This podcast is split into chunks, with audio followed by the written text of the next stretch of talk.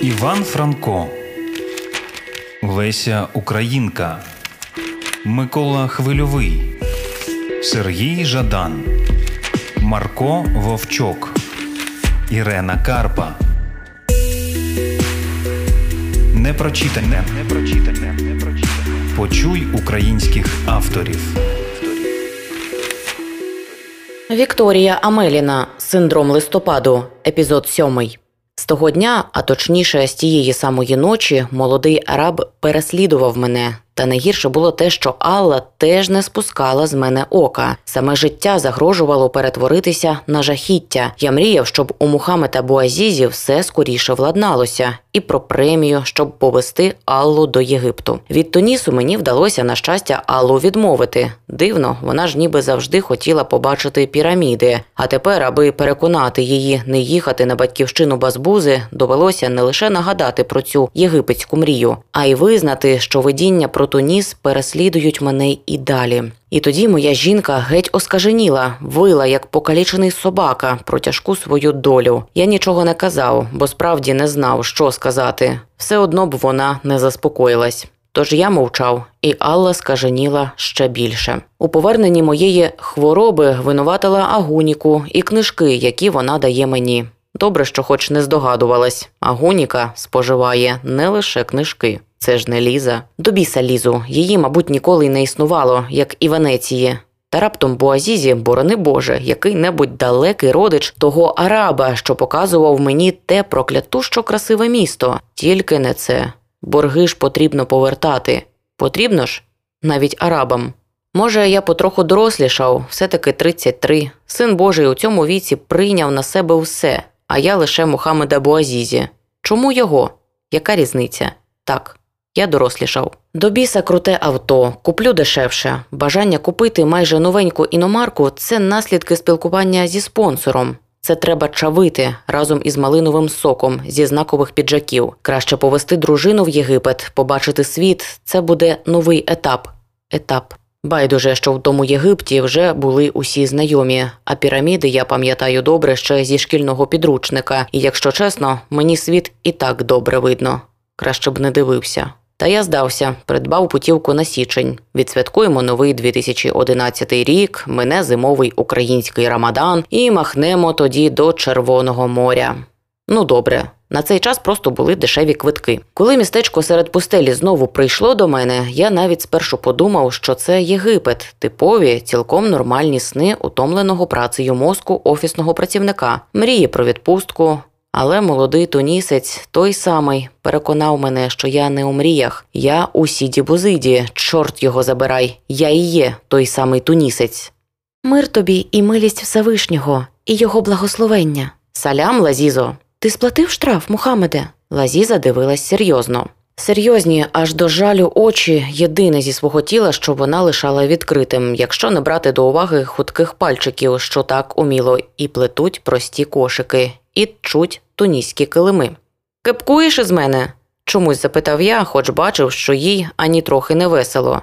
Який штраф? Ледве кінці з кінцями. Якби це була держава, а не приватне підприємство Оздін Аль Абідіна, то це мені б мали допомагати грошима. Так, Мухаммеде, але п'ятниця.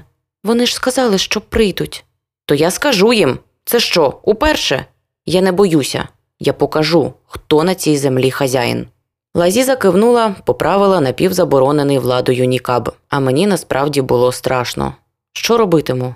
Так, я скажу, що думаю. Так, правда на моєму боці, але чи сила за правдою? Торгівля не йшла. Мої фрукти лежали переді мною такі соковиті і гарні, та ніхто сьогодні не хотів купувати, ніби відчуваючи навислу наді мною біду, йшли мимо чоловіки і жінки з дітьми із повними кошиками. Лазі заплела такі ж кошики, сидячи за батьковим прилавком. Батько саме десь відійшов. Глянула на мене і одразу ж відвела очі. Мабуть, я їй подобаюсь, але чи подобається її батькові моя бідність? Піднявся вітер і поніс пилюку над вулицею. Я сів, згорнувся, мов дитя в утробі матері, обхопив голову руками і заплющив очі. Агоу, хлопче, я скочив. Я вирішив, що це поліція. Ассаляму алейкум. Що хочеш за апельсини? Уалейкум ассалям. Півтора динара, пане. Ну, нарешті покупець. А, махнув сивий чоловік. За такі гроші я б сам вирощував апельсини. За рогом он дешевші. Може, й беріть за рогом, пане. Я закуповував їх по динару 200 мілімамів за кілограм. Мені потрібно годувати родину. Сивий чоловік хитає головою, йде геть. Таке дивне відчуття самоти і німоти, наче ніхто поруч не чує тебе, але хтось же мусить чути, чути, розуміти, бачити так, як бачиш ти сам.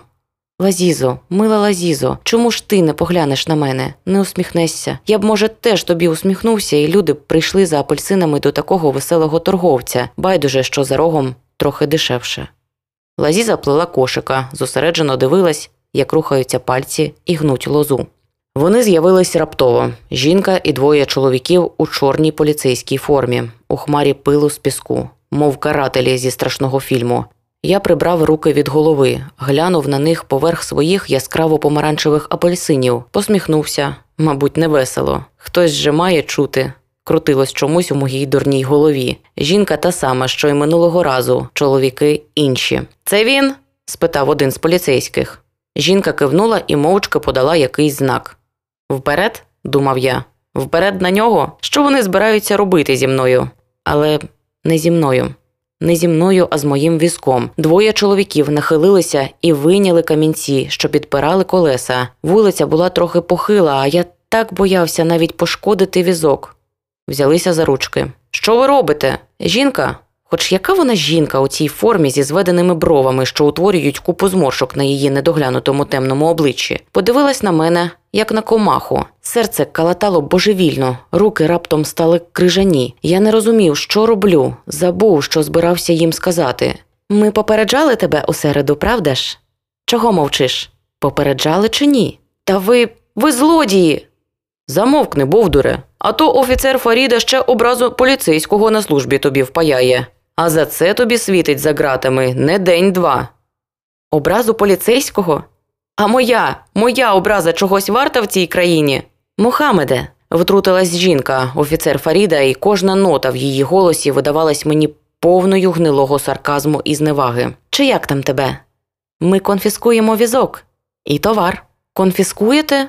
Ми конфіскуємо візок за борг. Борг? Штраф. Це те, що ти винен державі. Це твій борг. А, але я не матиму чим годувати сім'ю. Це нас не обходить. Є закон. Це лайно, а не закон. А ви покидьки. Думай, що кажеш. За образу офіцера поліції потрапиш за грати. Ні. Це пискнула тихенько Лазіза, що до цього притихла налякана в тіні своєї ліцензованої торговельної буди. Двоє нелюдів у поліцейській формі знову взялися за свою підлу справу, і тут мене прорвало. Я схопився за візок міцно. Так схопився, що не лише ці троє, а й уся поліція 40-тисячного сіді Бузида не вирве з рук. От нехай, нехай збігаються. Це мій візок. Це мій візок, процідив я крізь зуби. Це власність держави, що конфіскується задля погашення твого боргу Республіці Туніс. Ні, це Республіка Туніс і особисто продажний Зін Аль-Абідін Бен Алі винні мені за мої страждання. Замість того, щоб стажуватися на фірмі, я мушу забезпечувати матір та своїх братів і сестер, про яких держава Туніс мала би піклуватись. Віддай візок! Поліцейські тягнули мій скарб на себе. Не віддам, віддай. Не віддам. Що ти собі думаєш? Це ж кримінальний злочин, непокора поліції. Я чув, як Лазіза ахнула. Певно, вона вже на смерть налякана цією сценою, та я не збирався відступати. Що я собі думаю? Я собі думаю, що цій державі давно потрібний порядок, свобода, справедливість. Ви чули таке від політиків? Вам самим то не набридло бути прислужниками тих, хто плює на людей, відбирати в бідних, віддавати багатим, трохи набиваючи кишені й собі. Як ви в дзеркало дивитесь? Що кажете своїм дітям? Я спіймав справжній кураж і лише посередині своєї промови помітив, що навколо мого непримітного візка з фруктами зібрався уже справжній натовп набагато більше людей ніж кілька днів тому, і це лише надихнуло мене. Порядок, свобода, справедливість. У цей момент я, мабуть, уявив себе справжнім оратором, героєм, лідером. Я безстрашно і дуже необачно підняв догори обидві руки, потряс кулаками у повітрі, лунали схвальні вигуки. Кільце людей змикалося навколо поліцейських, та кулаки мої все ж виявилися безсилі. У той самий момент, як я, вигукуючи заклики до справедливості, потрясав кулаками у повітрі, поліцейські сунули з місця мій візок, легку здобич. Не смійте чіпати мій візок, не смійте чіпати мої апельсини. Люди, ви тільки но подивіться. Натовп ніби й підтримував мене, але нерішуче. І тут жінка поліцейський, та, що її звати Фаріда, вихопила свисток. Різкий звук розрізав простір, гамір стих, і тиша запанувала над будами. Цей чоловік злочинець, торгівля без ліцензії, злочин за законами нашої держави. Злочин це те, що ви робите. Раптом подала голос Лазіза. О, Аллах, як же я любив її в цю секунду, скромну, чудову, таку сміливу лазізу. І що вони зробили? Злочином є порушення закону, і в Тунісі заборонено носити релігійний одяг у громадських місцях. Фаріда двома трьома великими кроками подолала відстань до моєї маленької лазізи і різко потягнула темну тканину нікабу.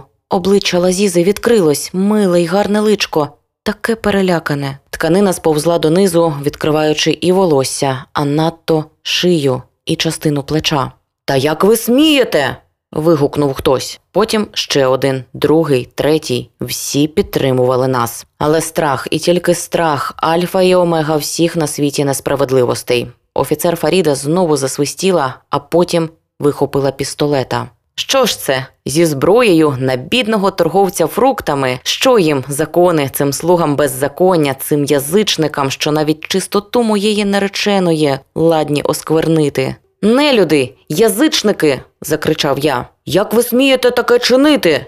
Якийсь старечий голос із натовпу підтримав нас із лазізою.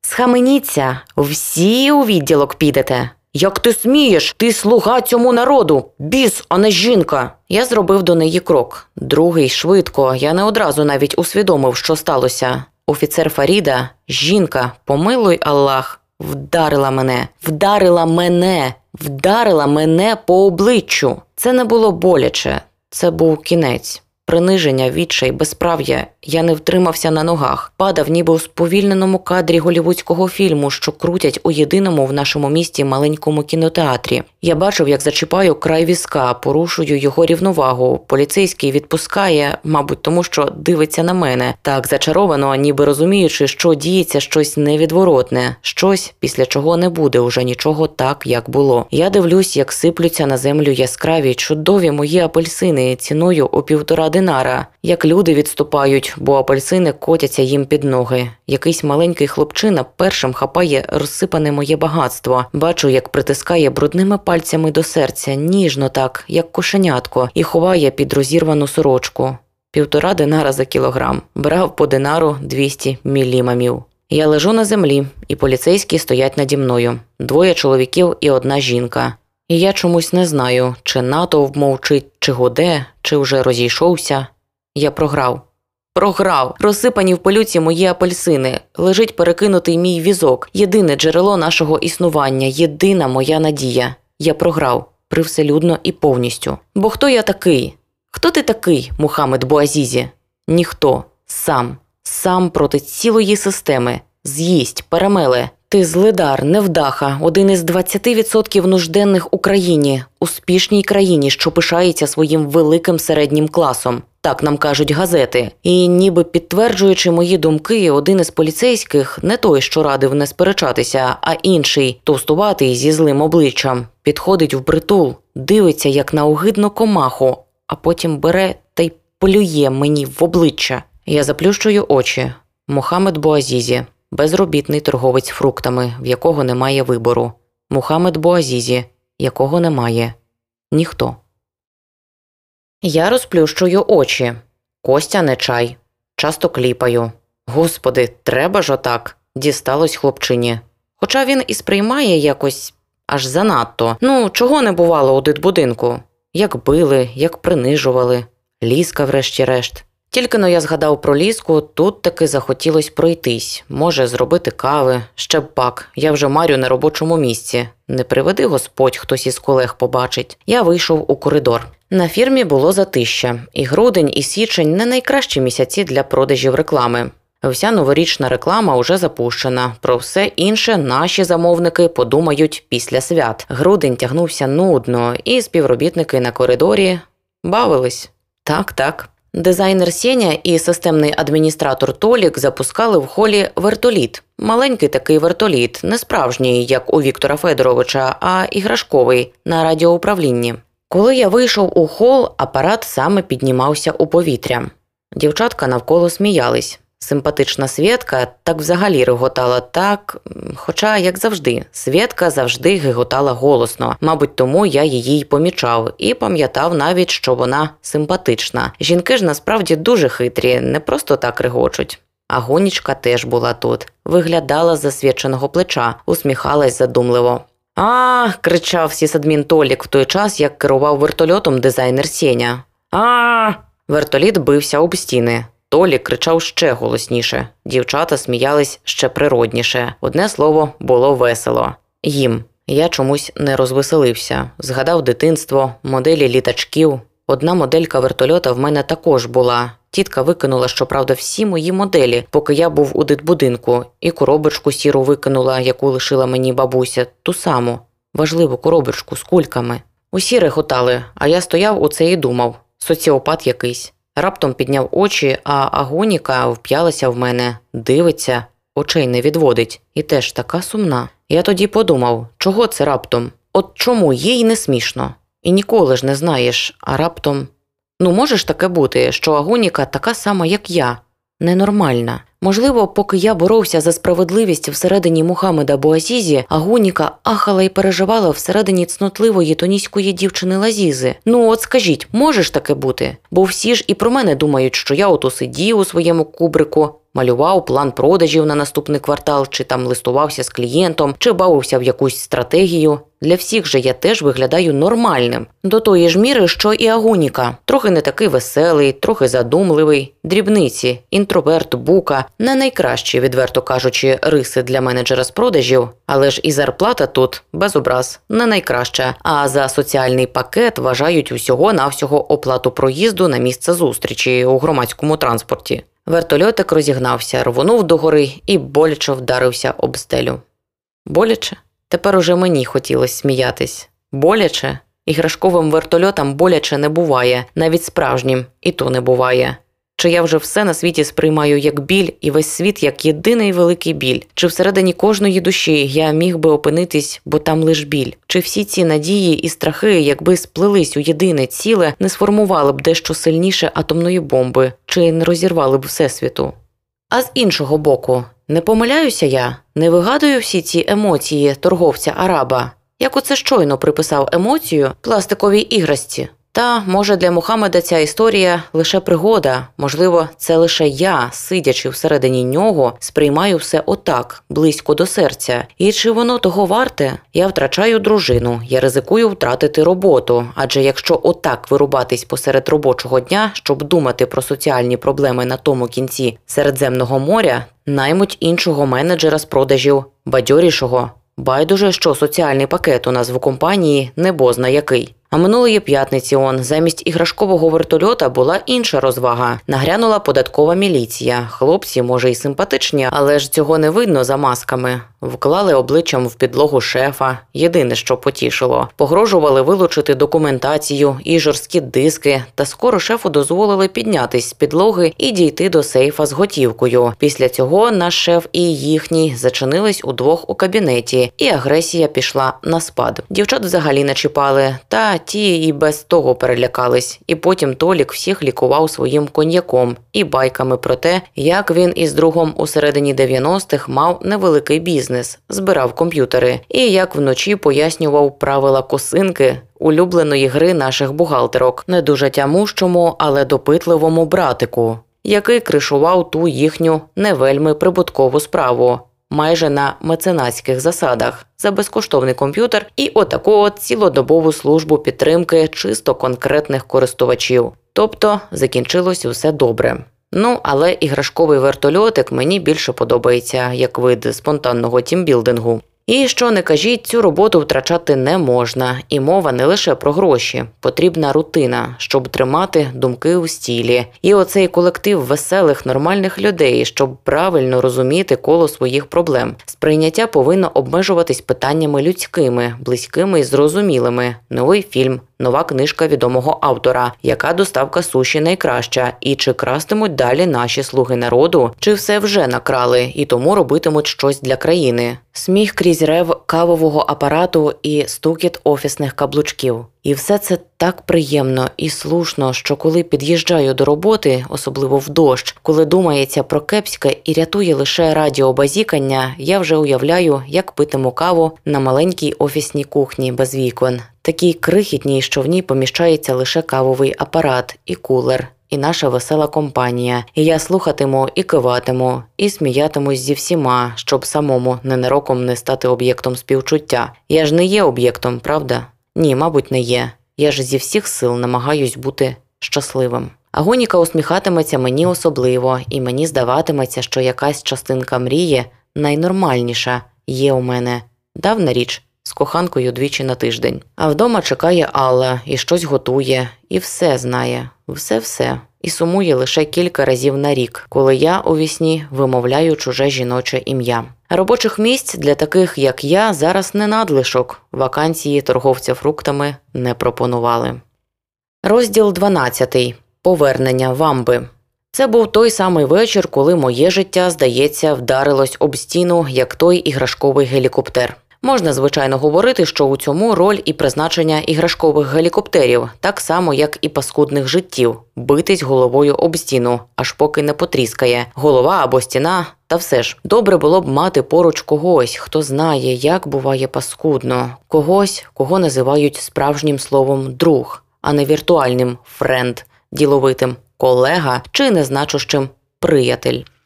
Не те, щоб у мене не було нікого більш-менш близького. Агоніка частково замінила мені ту діру, що утворилася, коли з мого життя давним-давно зникла ліска. Агоніка давала мені книжки, і ми потім листувалися в скайпі, ділились чимось, іноді ніби важливим, частіше. Ні, сміялись з шефа із того, що Толік закоханий у Леночку, але де там?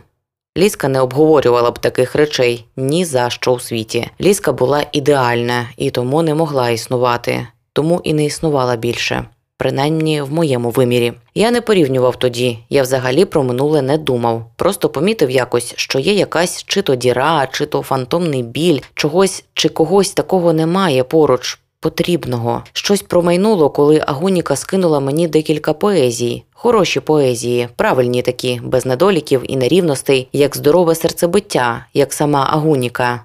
Цаветтанем. Це ж мені читала, а неважливо, хто читав. Було колись. Я сидів і на дивані, і в інтернеті одночасно. Ноутбук приємно грів коліна, і якось добре по-домашньому дзвеніли тарілки на кухні. Я саме перекидався з агунікою черговими філософсько-беззмістовними фразами про офісне життя, коли скайп просигналізував щось неймовірне. Вамбо 1989 хоче додати вас до списку контактів. Прийняти? Прийняти? Ні, не прийняти, здуріти. Здуріти! Вамбо 1989. Ну хто ще, скажіть, це міг бути? Я прийняв декілька фраз, де зустрінемось. Я глянув адресу на Google картах, тихо прослизнув повз кухню і утік. І вже через півгодини у барі, одному із тих, у які частіше заглядають після роботи інтелігентні українські сантехніки, ніж пустоголові менеджери з продажу реклами, де на дзеркальних поличках за спиною тьоті Люби барменші самі лише найкращі взірці горілчаного виробництва. І один, о Боже, коньяк Жан-Жак. Саме в такому барі я сидів навпроти араба, на вигляд десь років 40. Але чи я розбираюсь у віці арабів? Пив той такий багатозірковий Жан-Жак і не вірив. Не вірив, що все це могло статись з моїм другом, друзями пропускав повз вуха, як він весь цей час мріяв помститись кривнику лізи, як це стало сенсом його життя, тим, що тримало і не дало зламатись у спеціалізованому виховному закладі для маленьких звірів з особливо тяжкими. Як коли вийшов, то геть забув про помсту, бо треба було виживати, а грошей не було і на кусень хліба, і житла не було. І нічого взагалі, як прийшов на могилу до дядька і матері, могили були його єдиними родичами. Як Єлизавета прогнала його з порога і не дала моєї адреси, бо він уголовник, а я й не шукав його.